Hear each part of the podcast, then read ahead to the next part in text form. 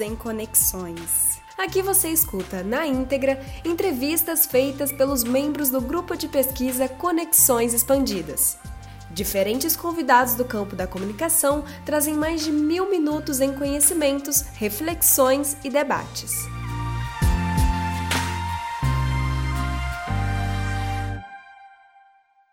Olá, pessoal, tudo bem com vocês?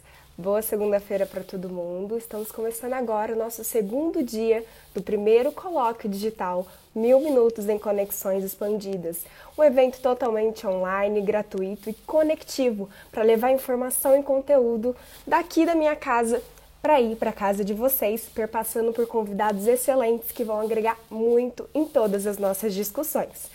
Hoje a gente começa cedinho com a temática a pesquisa resiste na UFJF com a nossa convidada Ilusca Coutinho, mas anota aí que a nossa programação segue por todo dia.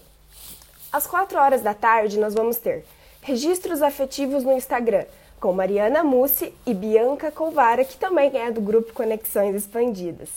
Mas à noitinha, às 19 horas, nós temos novos espaços, novos consumos com os convidados. Mariana Chaves, que é da Fashion Revolution, e Matheus Bertolini, que também faz parte do Conexões. Estamos aguardando a convidada entrar para a gente começar a nossa conversa. Ela já entrou aqui, vou chamar ela. Olá, bom dia, Ilusca, tudo bom bem? Dia. Tudo ótimo. que bom.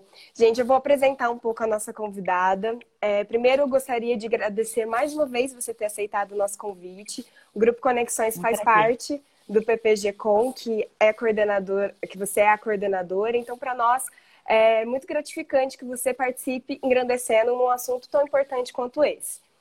A Ilusca, gente, para quem não conhece essa grande pesquisadora, grande pesquisadora, ela é professora, doutora titular na Universidade Federal de Juiz de Fora, é jornalista e coordena o grupo de pesquisa que faz parte também da FACOM, Núcleo de Jornalismo e Audiovisual.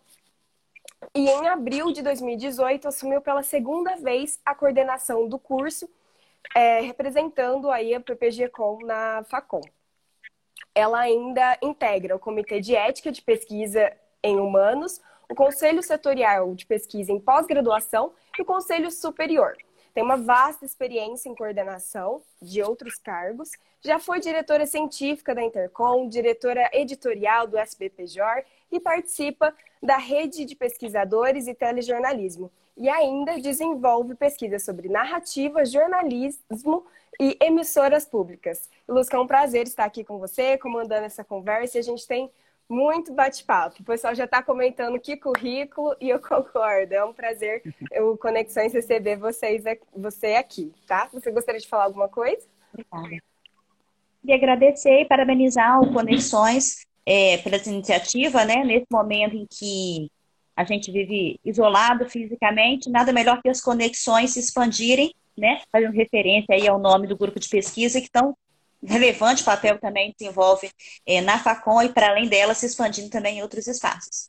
Sim, para nós é um prazer também.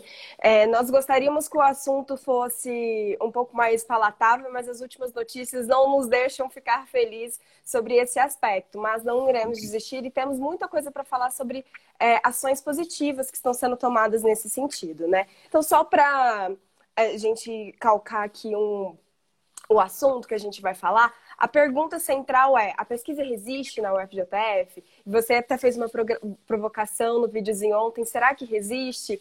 E é sobre mais ou menos esse papo que a gente vai falar hoje. Desde 2014, se intensificando em 2018, a gente vem sofrendo muitos cortes, né?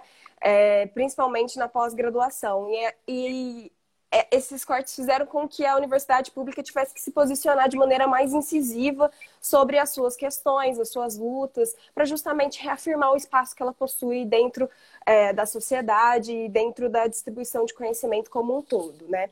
Fazendo aqui um, uma junta do que a gente teve no nosso dia de ontem, no, na inauguração do evento, é, o papo com a Daniela Arbex foi muito interessante e a palavra resistência se repetiu por vários momentos.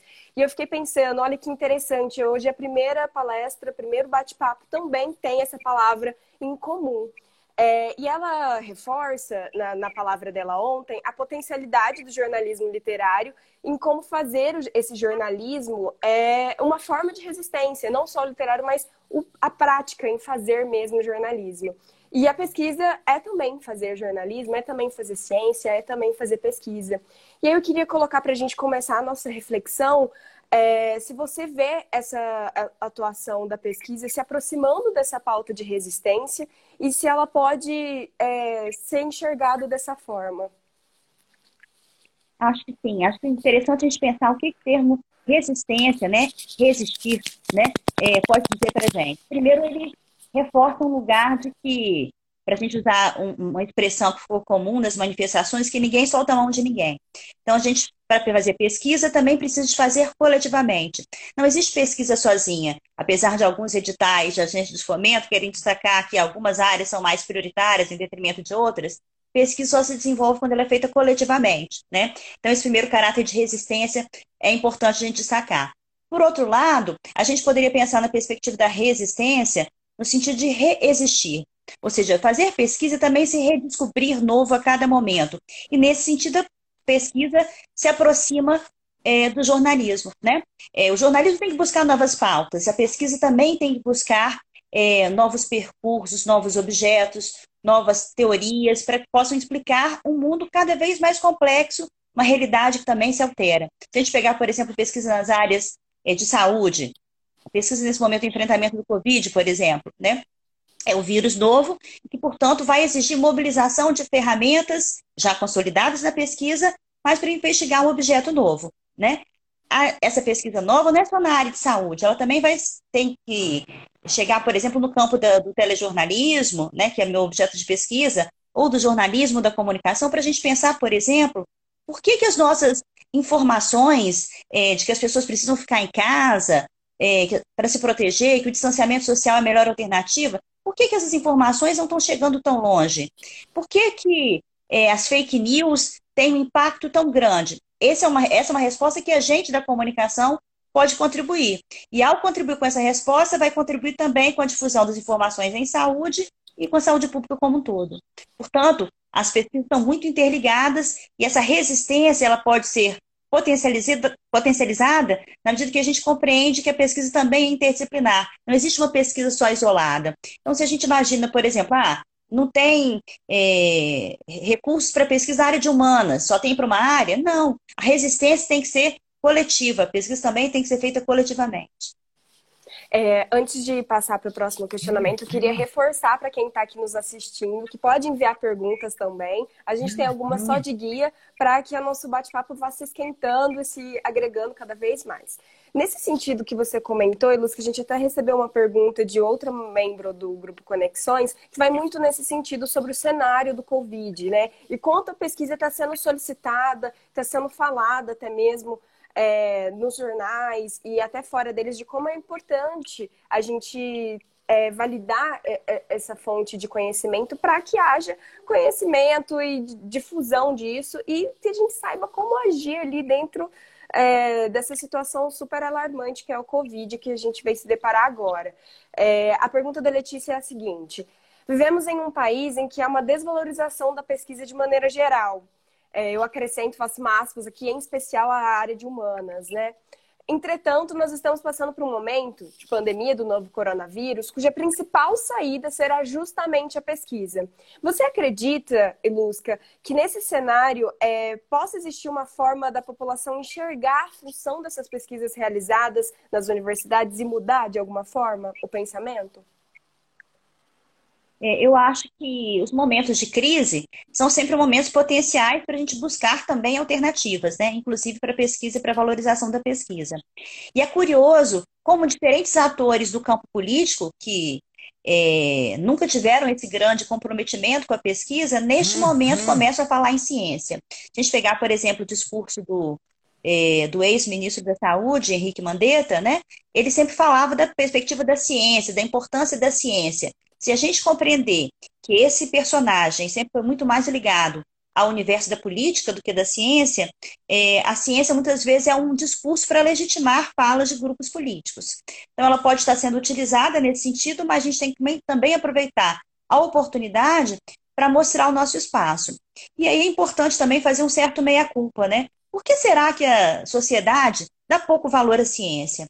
Será que a gente não está muito encastelado na nossa torre de marfim, dentro da universidade? Né? Então, acho que é importante a gente pensar em estratégias de fazer pesquisa, não apenas de fazer, mas de comunicar essa pesquisa. E, mais uma vez, a importância da área de comunicação, né? Não apenas como campo de conhecimento específico, mas como estratégia, né, como dispositivo capaz de é, popularizar pesquisas que são desenvolvidas, que têm relevância é, para a sociedade como um todo. É claro que nesse momento que a gente fala de Covid, as pessoas sempre pensam nas pesquisas mais especificamente na área de saúde. Então, o desenvolvimento de uma vacina, a testagem. Mas será, por exemplo, que no campo das ciências sociais a gente poderia compreender, por exemplo, desse comportamento de manada, né? É, no que diz respeito a, a, agrupamentos sociais, sobre a infodemia, né? Ou seja, essa epidemia de informações negativas, falsas, né?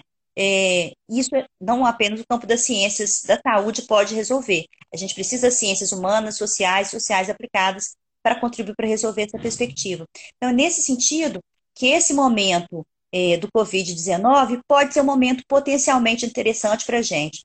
Queria destacar, por exemplo, um edital que foi lançado pelo CNPq é, e que a universidade fez um projeto de pesquisa integrado, e aí queria parabenizar para a Reitoria de Pesquisa e Pós-Graduação, o nome da professora Mônica, porque articulou um projeto de pesquisa entre várias unidades acadêmicas. Foi um projeto escrito a muitas mãos, né? É, porque, primeiro, claro, tinha essa perspectiva da epidemiologia, da testagem, então, o pessoal de um programa de pós-graduação especificamente da Imuno, né, que a gente tem na universidade, junto com o pessoal da enfermagem, o pessoal da saúde coletiva, mas a gente da comunicação também está contribuindo, eu e o professor Eden, né, que é do grupo de pesquisa Censos, que pesquisa a temática da saúde, porque no edital há uma exigência de que se tenha, se pense na perspectiva da divulgação científica, né? Então, ainda que esse primeiro olhar para a comunicação seja um olhar mais instrumental, mas já é uma possibilidade da gente entrar e mostrar que a gente também tem o que fazer, a gente também tem o que contribuir, a gente também faz ciência e não apenas produz materiais. Mas a gente também precisa fazer ciência palatável e acessível para a sociedade. Então, nesse sentido, é importante né, que a gente se aproxime é, das estratégias de comunicação, expanda a ciência, né, em conexões como essa live, mas para além dessas conexões, outras expansões que a gente precisa fazer para chegar à sociedade. pode ficar só dentro da universidade. Sim. É, pegando um gancho no que você falou sobre a importância da comunicação, não só no fazer científico, mas também nessa responsabilidade social de pegar essa palavra que está dentro da universidade e jogá-la para a sociedade, refletir junto com a sociedade, porque a, a, a parte da meia-culpa, né? A gente tem uma linguagem um pouco mais condensada, difícil, que talvez realmente dificulte a explanação desses uhum. conteúdos para outros lugares. Por isso que a comunicação também entra aí como uma grande aliada nesse tipo de divulgação. É, pensando por esse lado, como qual é o papel da comunicação? Como você define a comunicação para além desses meios tradicionais que a gente tem de TV, rádio, é, nessa expansão de notícias do Covid em relação também à pesquisa, de como ela está sendo representada? Você consegue fazer um panorama? Já agora, porque Bom. é uma situação que está acontecendo, né? Eu acho que a gente tem que pensar assim, quando a gente fala em comunicação, em geral, a pesquisa de comunicação está associada à pesquisa dos chamados meios de comunicação de massa, né? É, então, no Mass Communication Research, né? Então, a pesquisa de comunicação massiva. Então, ela vai chamar atenção, em geral, para esses aspectos da comunicação nas grandes mídias. A primeira concepção de massa era aquela que você tinha poucos falando para muitos, né? Uhum. Hoje, precisa ser revisto o tempo todo, porque a dimensão de algo larga escala acaba sendo também representada não apenas por aqueles meios que a gente considerava massivos, em que poucos falavam para poucos, mas também nas mídias sociais digitais, né? Que agora também são uma mídia importante. Eu fico em dúvida se elas também não têm características massivas. Claro que não é aquele massivo tradicional, de que poucos falam para muitos, porque muitos potencialmente falam. Mas se a gente for observar o tráfego né, de informação nas redes sociais digitais, na verdade, alguns anunciadores têm esse papel, serem mais emissores e muitas pessoas mais compartilham aqueles, aqueles discursos, né? Sem contar os boots, que ajudam a multiplicar as informações Sem contar o fato de que essas redes também são controladas, né, por empresas de mídia, né? Facebook hoje pode ser considerado uma empresa de mídia, WhatsApp uma empresa de mídia, YouTube, sem a gente falar das outras possibilidades. Então, nesse sentido, acho que o primeiro momento é a gente tentar compreender que mídias são essas. Qual que é a melhor mídia? Né? E aquele outro tipo de mídia já mais antiga, que não, é, não tem esse caráter tão massivo, mas que talvez pode, também pode ser importante. Por exemplo, uma comunicação direta que é feita é, pelas equipes de saúde, a gente pensasse, por exemplo, no programa de saúde da família, tem a dinâmica da comunicação como dinâmica importante, né? Como comunicar essas informações em saúde, né? Há um grupo de pesquisa na, na especificamente que faz essa interface comunicação em saúde, que é o grupo Census, né? Mas há vários, vários pesquisadores, programas na área de saúde, inclusive, que tem essa dinâmica valorizando o lugar da comunicação. Então, quando a gente fala de comunicação, tem uma ampla possibilidade para poder falar, né? Tem essa comunicação massiva, que a gente pode pensar mais jornalística, mesmo em estrito senso, né? E tem várias outras formas de comunicação que a gente pode também trabalhar. Por exemplo, comunicação por meio de filmes, né? É, do áudio de novelas. Agora as novelas são paralisadas, né? Por conta de questões de saúde também. Mas a gente tem mensagens antigas que podem ser reativadas é, por meio exatamente do que do Instagram, alguém recuperou, e essa coisa também das redes é interessante na perspectiva da memória, é uma gravação antiga do Tomar Lá da Cá, um trechinho de, do, né, de um episódio do Tomar Lá da Cá, que era um programa de humor da Globo, e que falava lá em 2011 de um episódio de que havia uma epidemia, mas que os detentores do poder estavam querendo controlar as informações é, sobre essa epidemia da época era, era personagem que era síndica do prédio que tentava controlar isso. Então, a ficção estava lá atrás, de certa maneira, falando sobre algo que acontece. Então, claro que essas outras ferramentas de comunicação também são interessantes, até mesmo para problematizar, para começar um debate, sem contar, por exemplo, outras estratégias de comunicação, como, por exemplo, as lives que estão sendo utilizadas agora. Não as lives científicas, como essa que a gente está fazendo aqui, esse bate-papo, mas também lives de música né? É, os cantores, compositores. Ontem, por exemplo, a gente teve a live do Alceu Valença, que não foi só uma live de música, foi também uma live de cultura, de informação sobre o mundo, de ser e estar no mundo, né? Então, é, a, a, comunicação ajuda a gente a compreender esse ser e estar nesse mundo, para além de compreender que mundo é esse. É um mundo que é hoje acessado, como a gente está no circunstância de distanciamento social, por meio da comunicação.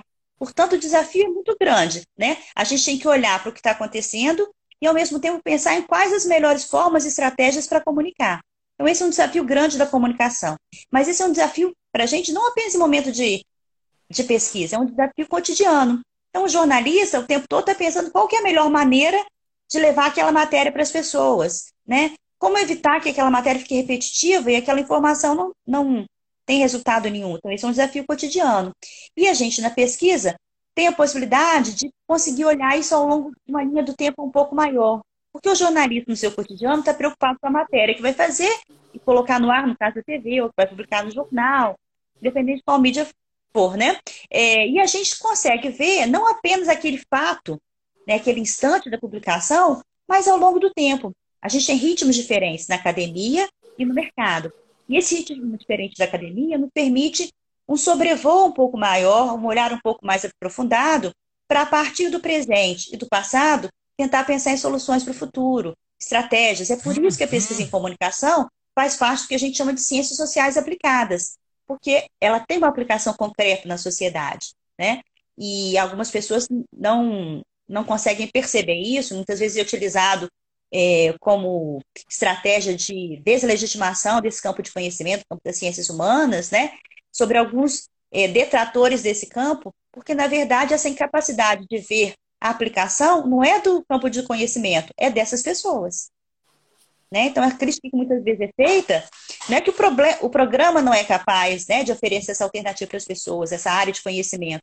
Talvez sejam as pessoas que não conseguem compreender é, esse espaço, né? Uhum. Ou não consegue sair da sua caixinha para poder pensar amplo, para expandir as conexões, expandir o seu olhar sobre o mundo, né? É, muitas pessoas falam que o jornalismo acabou, que o jornal acabou, né? É, que, que essas pessoas estão falando, né? É, qual que é o processo de legitimação? Como que elas entendem o jornalismo? Se a gente entender o jornalismo como um jornal impresso, vem para nossa casa, chega de manhã cedo, a gente pode dizer que aquele jornal que existia lá atrás acabou. Mas veja, o jornal está se modificando o tempo todo. Aquele jornal lá atrás morreu. Está nascendo outro jornal. Né? A cada dia vai nascendo outro jornal, porque o jornalismo assim como a comunicação, são instituições sociais. Na medida que a sociedade se altera, se modifica, também esses meios, também essas práticas profissionais vão se alterando. É, eu gostei da parte que você comparou o jornalismo prático com a pesquisa, é, colocando eles como campos diferentes. E gostaria de reforçar que, mais do que diferentes, eles são complementares. E é isso que a gente precisa entender, né? Um não existe sem o outro, e é importante que haja essa intersecção de saberes, de fazeres, porque não existe pesquisa sem divulgação, não existe o que divulgar se não houver movimentação dentro das próprias universidades que formam também esses jornalistas que vão para o campo, né? É, é, muito legal ver que o nome Conexões Expandidas a todo momento a gente fica falando e como é expandido e conectado mesmo. Nessa sua fala, você citou é, vários pontos que vão vir ainda no nosso evento, como por exemplo as redes sociais. Então vai aparecer hoje, inclusive, mais tarde, às quatro horas, com os registros afetivos no Instagram. Tem mais outras duas convidadas. É, você falou da telenovela, que também tem um colega do grupo que vai falar sobre isso. Então é, é interessante como as coisas vão se conectando e se juntando. Queria trazer agora uma pergunta é, sobre algo que você falou um pouquinho antes, que esbarra na fake news e nessa é, informação é, big, né, gigantesca que está acontecendo não só nos meios de comunicação, porque é preciso ter mesmo uma reflexão uns, e alguns apontamentos sobre o Covid e sobre outras questões que continuam a acontecer dentro da nossa sociedade, mas é, há uma proliferação de mentiras que cresce cada vez mais, e isso já virou até mesmo é, investigação, né? É, e aí o Jalmir Ribeiro ele fala: em tempos de proliferação de fake news, como as universidades podem ser vistas como agentes de resistência a elas? Parabéns pelo evento, pela convidada. Bom, obrigada. Acho que esse é um desafio que a gente tem que assumir, né? É, de ser um espaço para divulgação de informação correta. Então, as informações que circulam na universidade, o que a universidade é fonte, né? Também pode ser um espaço de checagem, por exemplo, de absurdos, como, por exemplo, é, de que se você tomar água, né, ou se esfregar bastante a língua, você consegue matar o Covid, porque ele vai para estômago, cai no suco gástrico e ninguém consegue resistir. Essa é uma das fake news que circulou, né? E as universidades brasileiras têm cumprido esse papel, dizer, olha, cientificamente não é possível, né? A ciência mostra isso. E não apenas ter quem fale na universidade, mas o jornalismo, qual que é a ciência do jornalismo? Se pudesse aproximar o jornalismo da ciência. A expertise do jornalismo, a capacidade dele de saber a quem perguntar. Quem tem informação correta? Como trabalhar essa informação da maneira adequada? E aí o jornalismo precisa reconhecer o lugar da universidade como esse espaço de conhecimento em que ele vai perguntar, vai procurar saber. Várias associações existem no sentido de checagem de informações, uma espécie de fake news científico, né? Algumas universidades têm desenvolvido estratégias né, e serviços nesse sentido, de fake news, em relação, por exemplo, à questão do Covid. Gente, outra possibilidade a gente pensar na perspectiva do papel da universidade, é só a gente olhar, por exemplo, os nossos telejornais, sobretudo os telejornais das emissoras All News, né, de 24 horas de notícias, é, o tempo todo você tem a presença de professores universitários, pesquisadores, professores universitários, né? Então, a fala do cientista, do especialista, como fonte autorizada, né? que vai fazer com que a gente saiba diferenciar a informação correta, resultado de pesquisa, de conhecimento consolidado, dos achismos, né? que são tão perniciosos e tão perigosos sempre, mas no momento de pandemia, tanto mais perigosos ainda. Não sei se respondi. Claro, claro. É, as perguntas não param de chegar, o pessoal está bem interativo, isso é ótimo, gente. Continuem mandando perguntas, é muito interessante que vocês falem também o aspecto que vocês estão recebendo, né? Porque aqui a gente está comunicando, mas existe o receptor que pode estar interpretando de maneiras diversas e surgindo dúvidas a partir daí. E a Roberta Oliveira. também está falando errado. Sim. E a Roberta Oliveira, ela pergunta, trazendo mais sobre o nosso tema, é, como combater e, é, e os reiterados ataques à pesquisa científica nos aproxima, e nos aproximarmos da, da sociedade. Então, como combater os constantes ataques que a pesquisa tem é, sofrido, né? E nos reaproximarmos da, enquanto sociedade. É, eu acho que o desafio nosso é de, primeiro, mostrar e aproximar é, o tipo de pesquisa que é feita. A gente dizer o que, que pesquisa é, é, feita né, na universidade, o que, que a pesquisa faz, o que, que ela gera de conhecimento. Né? Há um discurso é, muito equivocado de que as pessoas ficam um tempão para pesquisar e não descobrem nada. Né? Então, esse é um discurso que, qual que é o resultado? Enquanto eu faço não sei quanto, mesmo no campo do jornalismo isso acontece. Enquanto eu fecho o jornal, tem que fazer um monte de coisa, vocês estão lá, demoram um tempão para poder fazer um artigo. São tempos diferentes, né? O tempo da ciência é um e o tempo da prática, do exercício é outro, em todas as áreas do conhecimento. Mas muitas vezes é apenas na pesquisa científica que a gente vai encontrar respostas que a gente, no nosso cotidiano, não consegue identificar porque a gente está imerso exatamente nessa prática. Então, é necessário ter esse tempo de afastamento para que a gente consiga aprofundar, pesquisar, testar. É por isso, por exemplo, que não dá para a gente dizer que a cloroquina vai resolver sem fazer um teste, uma pesquisa, né? sem ter a prova e ter a contraprova. Isso é ciência. Então, ciência é uma informação é, verdadeira, checada, confirmada até aquele momento. Não quer dizer que depois ela não possa ser desmentida. A cada momento surgem novas perguntas e a gente precisa fazer mais pesquisa para responder essas novas perguntas, né? Mas a resposta da ciência é uma resposta resultado de uma checagem, de uma consolidação. Só que muitas vezes isso não é conhecido pelas pessoas. Por quê? Porque há um distanciamento da universidade e há uma dificuldade entre o saber científico e o saber popular. O jornalismo pode ajudar? Pode. pode. Mas, de novo, a gente tem uma dificuldade grande, porque o jornalismo não pensa como processo, ele pensa como fato. Se a gente pensa, por exemplo, a definição tradicional lá dos manuais, do que é notícia? É o relato objetivo do fato. Fato não é uma pesquisa como um todo, é o resultado dessa pesquisa. Então, quando a gente vai, faz um release, manda para o jornalismo, é, tenta explicar para o o jornalista, né?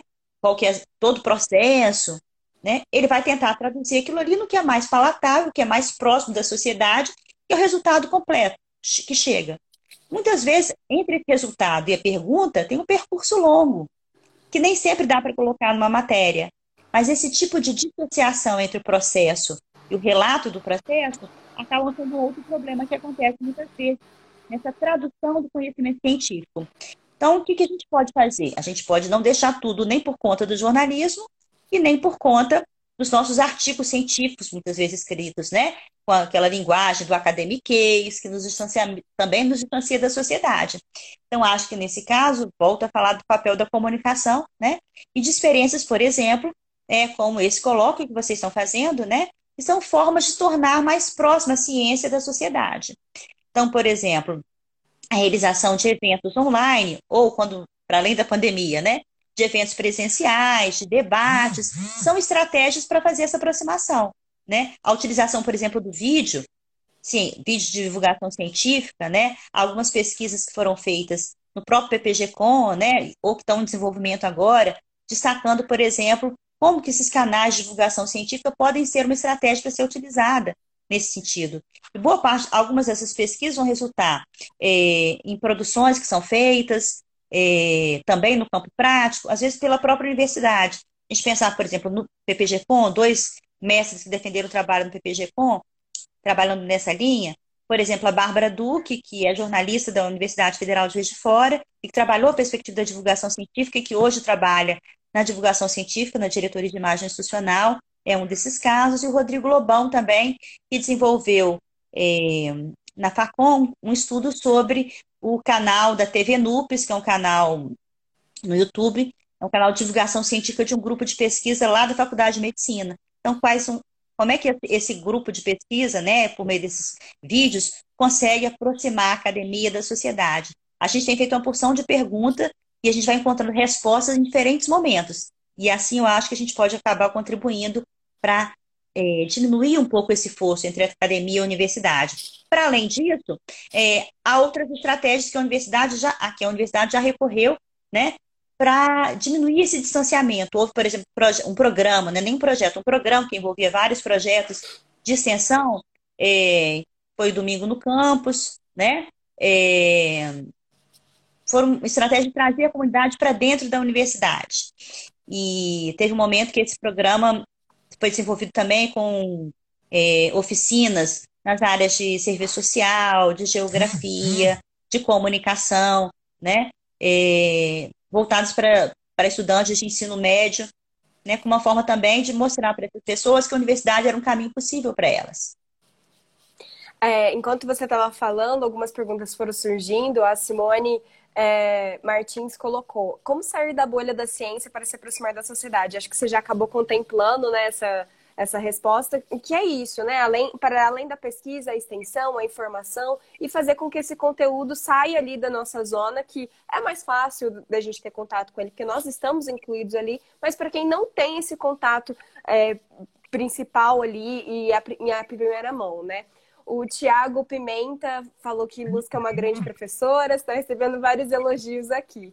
É, Para complementar isso que você disse sobre a atuação da UFJF, a gente tem alguns dados que foram retirados do site oficial, que talvez estejam até mesmo desatualizados e o número seja ainda maior, o que seria ótimo. Uhum. Mas eu vou falar o que está de acordo com o site oficial é, da Universidade Federal de Juiz de Fora, ela possui 39 cursos de mestrado, 18 de doutorados, distribuídos em 42 cursos ofertados, distribuídos aí em ciências humanas, biológicas e exatas. E você falou também sobre a questão da extensão.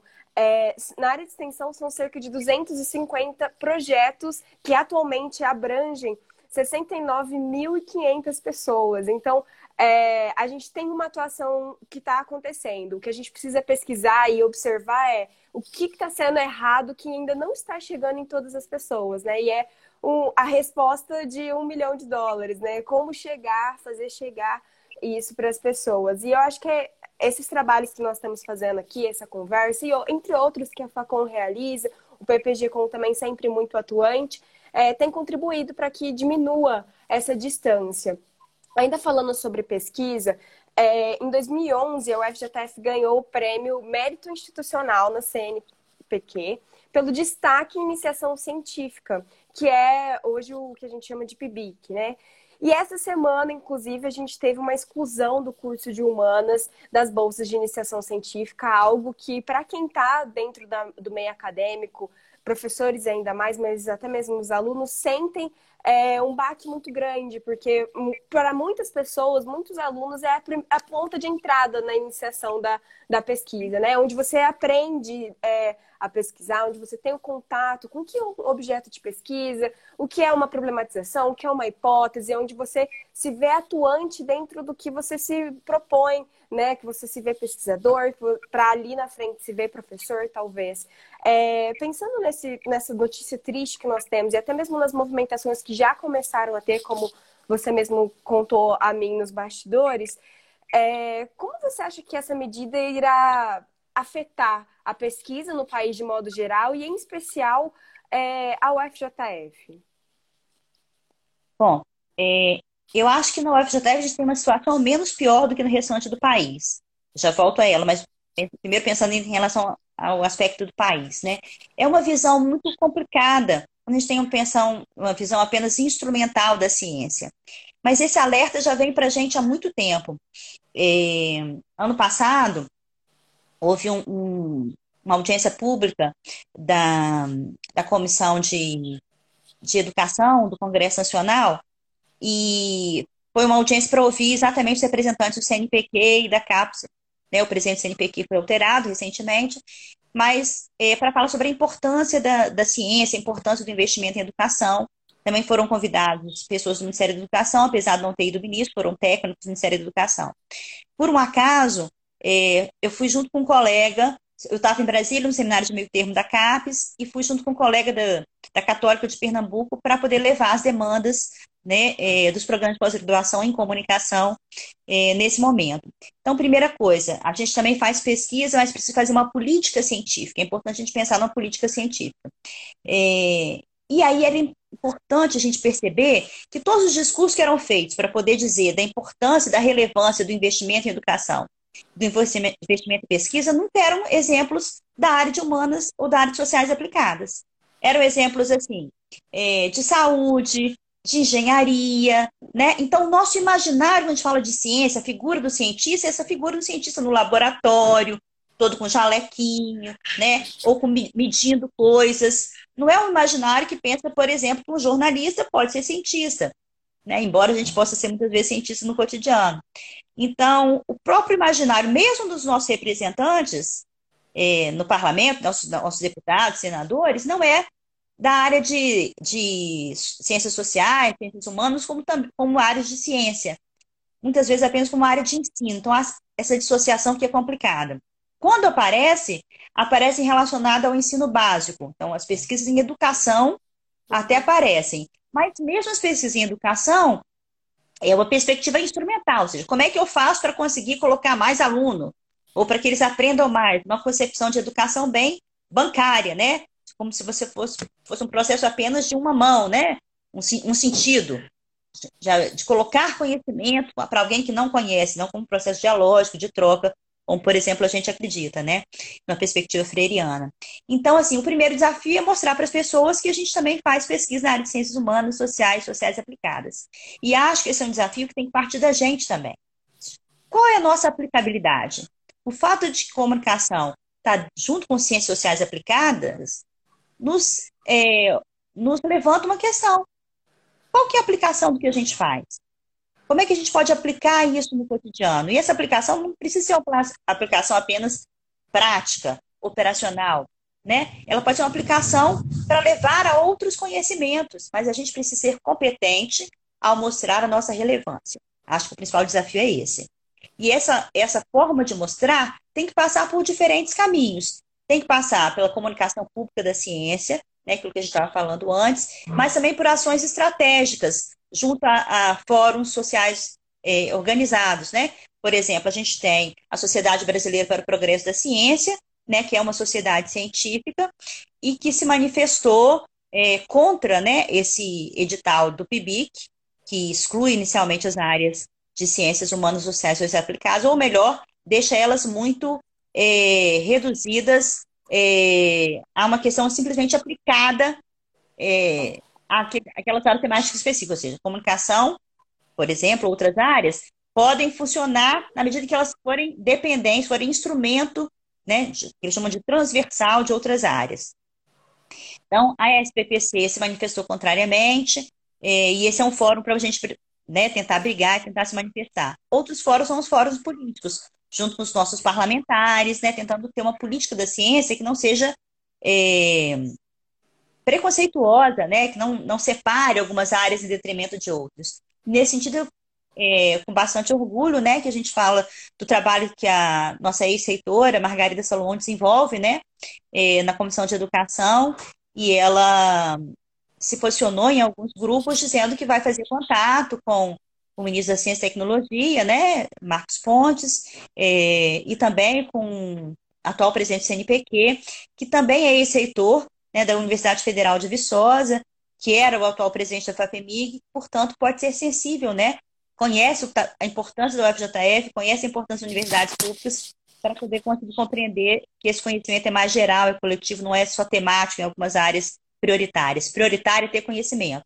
No caso da UFJF, eu falei para vocês que eu acho que o impacto vai ser menor. Por quê? Porque a universidade, como política institucional, já há algum tempo, investe recursos próprios do seu orçamento em bolsas do mesmo valor das bolsas BIC, que são as bolsas BIC, Bolsas de Iniciação Científica. São bolsas BIC e UFJF. Por meio dessas bolsas, a universidade conseguiu, por exemplo, quando o CNPq ano passado cortou várias bolsas da noite para o dia, para depois voltar, então é sempre a relação com o CNPq, CNPq tem sido complicada. A universidade conseguiu honrar o compromisso, ou seja, a gente tinha feito seleção para bolsista e, de repente, essas bolsas sumiram. Então, a universidade honrou esse compromisso, pagou essas bolsas, mesmo as bolsas FIBIC, que ficaram no momento sem serem oferecidas. Além disso, ela complementa essa cota com as bolsas próprias da universidade. Então, hoje a universidade tem 500 bolsas próprias, né, que auxiliam um pouco nesse processo.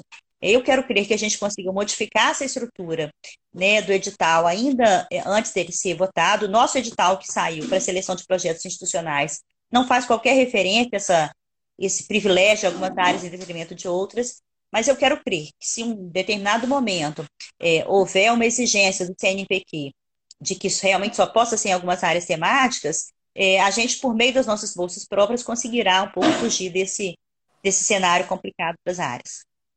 É, mais uma vez a gente retoma na palavra resistência e resistência. A todo momento tendo que lutar para mostrar a qualidade, o profissionalismo, a importância do conteúdo que é fabricado dentro das universidades e que é de expansão, não é na maior parte do tempo para a própria universidade, é justamente para a sociedade e também de resistir no sentido de estamos aqui, estamos produzindo, vamos continuar produzindo mesmo com os cortes, mesmo com é, essa, é, apanhando tanto de tantos os lados.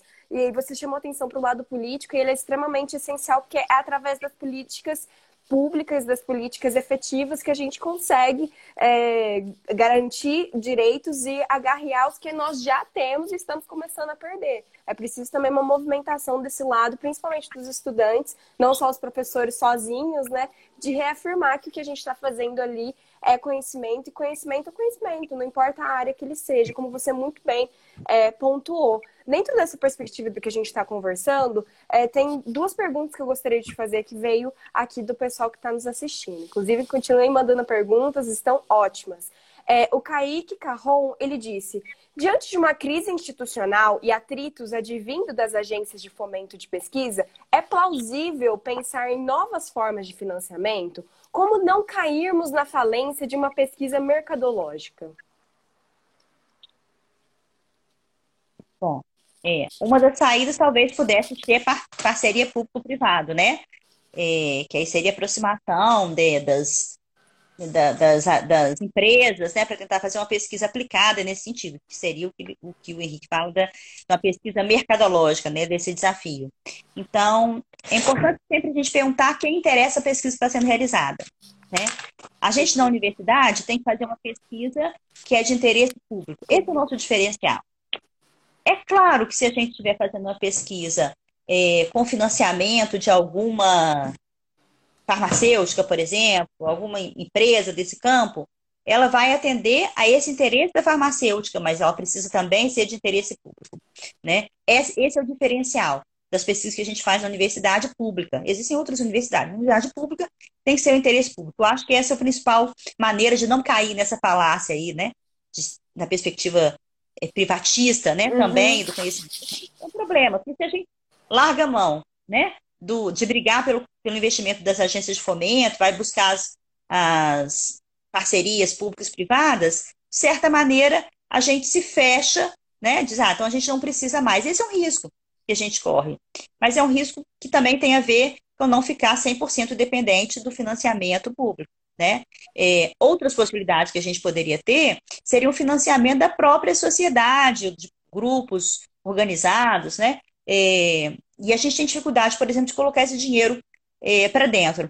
Imaginamos, por exemplo, a política da doação. Por Desculpa, exemplo, só te é, atrapalhar, é, você já corrigiu, inclusive. Eu falei fal, fala, falência e falácia da pesquisa mercadológica. Perdão, como se ela não pudesse existir porque é uma mentira. Uhum. Perdão, é. pode continuar. E assim, é, eu acho que a pesquisa mercadológica ela pode né, ter o seu papel. Não, não, ela não, não se desqualifica. A gente não pode ficar apenas na dependência dela, né? E o que não quer dizer que a gente não tem que buscar o financiamento. Tem que buscar, mas não pode abrir mão do financiamento público. E eu acho que uma outra alternativa é a gente buscar formas outras de fomento. Né? Por exemplo, por meio de doações. A gente tem pouco no Brasil a, a, a, a cultura da doação, que a gente tem em outros países, né? Então, você tem grupos organizados ou pessoas que doam, né? É, ontem, esse foi uma das temáticas é, discutidas no Manhattan Connection, né? Como essa cultura da doação é algo que faz parte da vida do estadunidense né? não apenas das grandes empresas, mas do estadunidense. A gente tem começado a fazer isso, por exemplo, por meio das vaquinhas virtuais. Né? Então, algumas vezes, a gente acompanhou no PPG Com, por exemplo, alunos que tinham trabalho aprovado no exterior, em congressos no exterior, e que, por meio de vaquinhas virtuais, conseguiram é, auxílio, né? Não, claro que não financiou todos os cursos, mas conseguiram cobrir parte dos seus custos para participar no exterior. Isso resolve o problema do pesquisador isoladamente. Pode resolver. Né? E a gente precisa estimular a fazer isso. A gente tem dificuldade, no caso da universidade, de colocar esse dinheiro para dentro. Porque a gente. São as amarras que a gente também tem como fato de estar numa instituição pública. Então, a gente tem bônus e ônus como em todo o campo, mas a gente precisa, claro, sim, pensar em estratégias diferentes, diversificadas, nem que seja por meio do escambo, né? Então, por exemplo, ah, não, eu não consigo fazer isso, não consigo comprar recursos, comprar insumos. Então, a gente pode receber doação do insumo, né? Então, a gente viu, por exemplo, isso agora no caso das máscaras. E muito se falou que um, a mídia, né, Jornal Nacional, a mídia local, destacou o fato de que foram produzidas máscaras, né? Um empresário da cidade doou é, material, né? E foram montadas máscaras para é, para hospitais, né? Máscaras como se fosse um acrílico, né? Com plástico, assim. E, na verdade, aquele modelo foi desenvolvido dentro da universidade. A própria universidade também fez isso.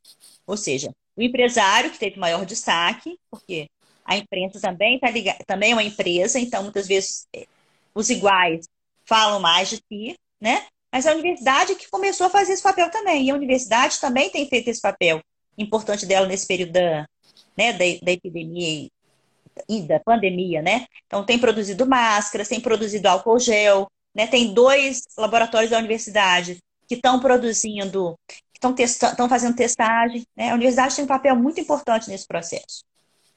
É, uma outra pergunta que vai de acordo com algumas falas suas sobre pluralidade, diversidade, a importância da gente falar para várias pessoas e é, falar sobre assuntos que sejam de interesse né, desse público. O Matheus Bertolini, que também faz parte do grupo do Conexões Expandidas, mais tarde, às 19 horas, vai estar aqui com uma palestra com a coordenadora da Fashion Revolution, é, falando sobre novos consumos, novos é, espaços. Ele pergunta.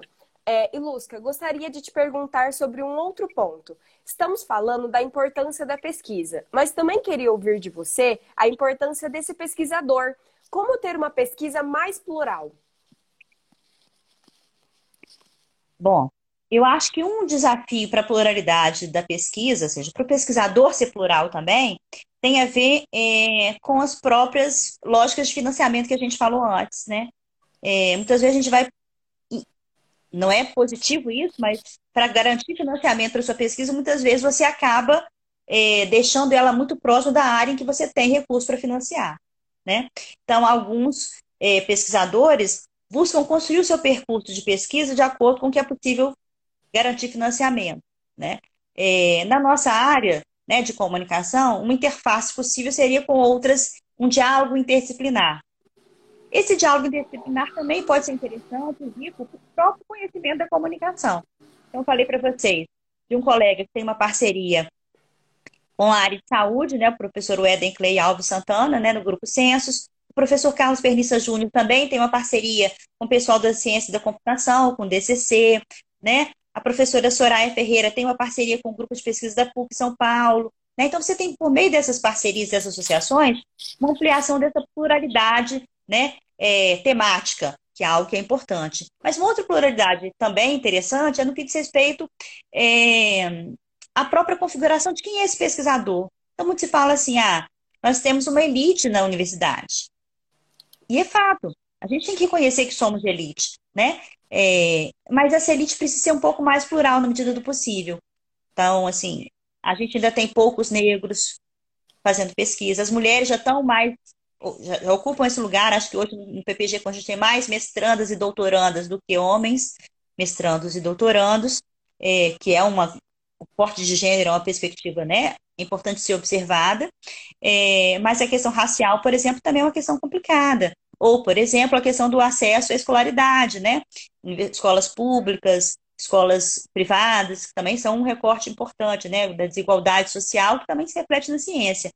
Acho que a ciência vai ser tanto mais plural, quanto mais ela conseguir reduzir essas desigualdades sociais, tanto no acesso ao ensino, também quanto desigualdades sociais de financiamento da pesquisa. Né? Então, a universidade, na medida em que coloca, eh, tem desde antes de tornar obrigatório, tem uma política de cotas, contribui um pouco para mais pluralismo, mais diversidade também da sua pesquisa. Na sala de aula a gente percebe isso, né, na graduação. No caso dos programas de pós-graduação, a universidade discute como política institucional também ter políticas de cotas na pós-graduação. Então, é uma decisão ainda institucional. No caso do PP, a gente não amadureceu isso ainda, quer pensar também com esse auxílio institucional, mas alguns programas já desenvolvem essas políticas de cotas já para ingresso, eh, seus programas, processos de seleção, né, de ingresso de mestrado doutorado, a existência de cotas. Outros programas, por exemplo, na área de comunicação, mas no Rio de Janeiro, por exemplo, tem cursinhos específicos né, para auxiliar eh, estudantes de escolas públicas, né, a conseguir fazer esses processos seletivos, enfim, com mais eficiência, conseguir conseguirem aprovação nesses, nesses espaços. Muitas vezes essas, essas ações partem dos próprios estudantes. São ações institucionais, mas que partem dos estudantes. No caso da UFO, por exemplo, acho que tem um cursinho que é tocado pelos estudantes de mestrado e doutorado. É, tocando um pouco nessa.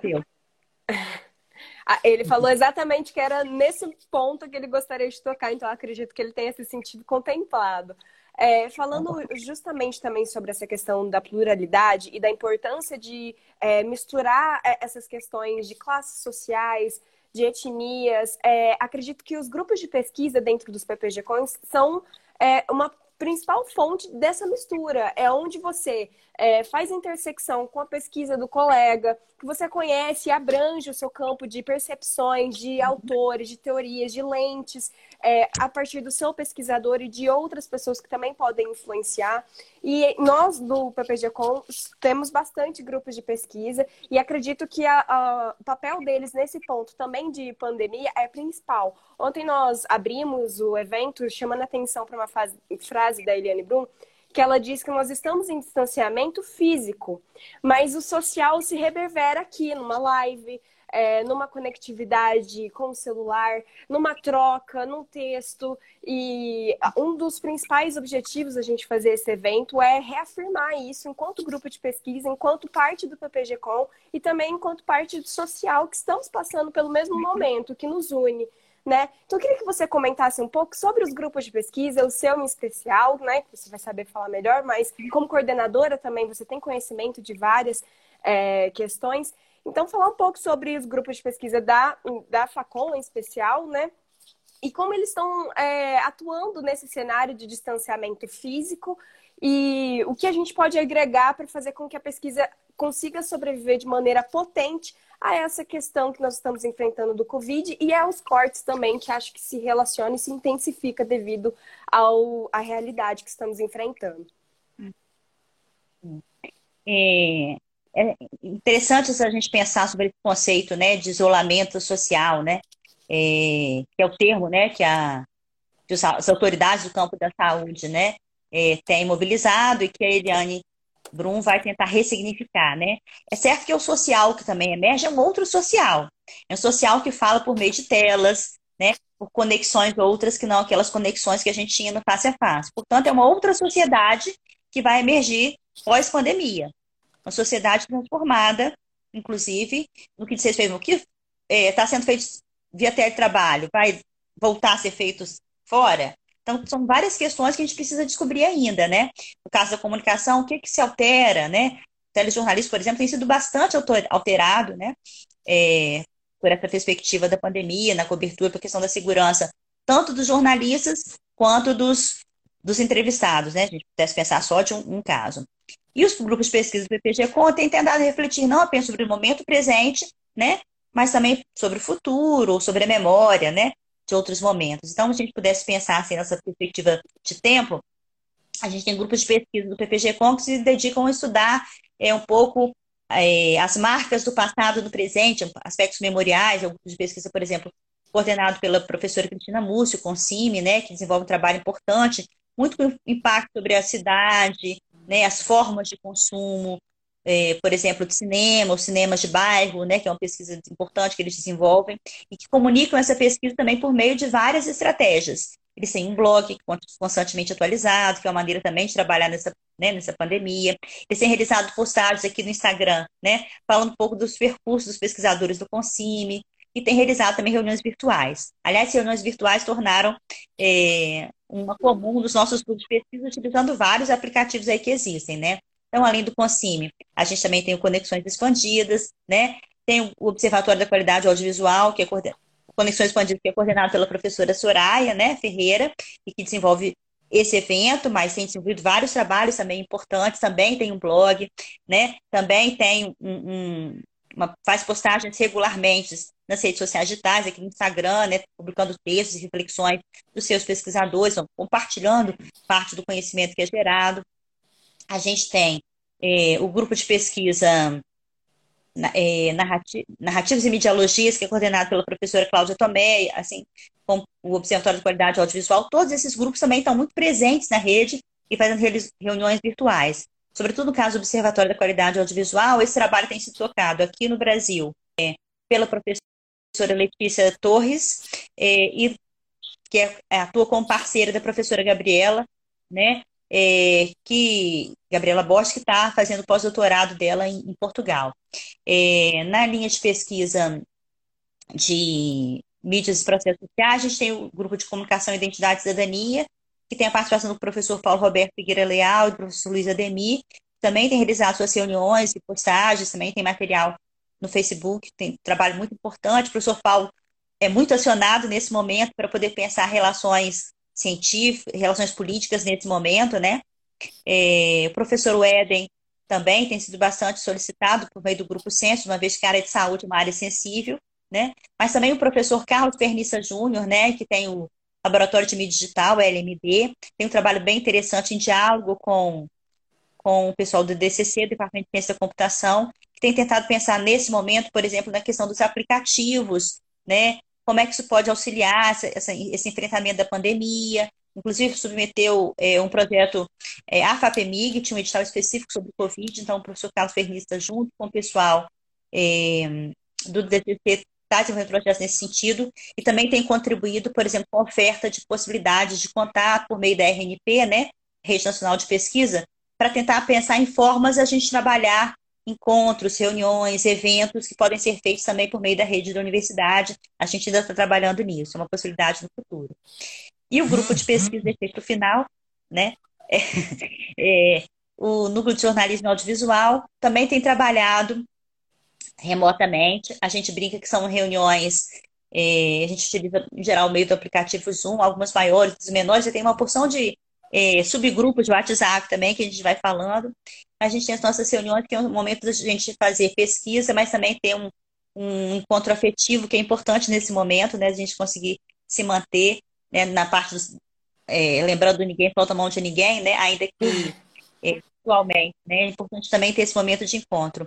O NJA tem trabalhado com o Observatório né, de Mídias e Direitos Humanos, a gente tentou fazer algum, fez um primeiro momento é, diariamente um acompanhamento da mídia, diferentes participantes do grupo, é, de iniciação científica, de treinamento profissional, é, egressos do, do PPG-Com, participantes do PPG-Com gravaram então suas considerações sobre a cobertura da mídia e a gente postou isso nas nossas redes sociais digitais e a gente tem realizado todas as terças-feiras, né, é, o nosso ciclo de estudos em jornalismo audiovisual de forma remota, sempre com participante, né? Amanhã a gente vai receber Renata Loures, que foi ex-aluna da Facon e repórter é, da Record no Rio. Né? Então, a gente tem trabalhado.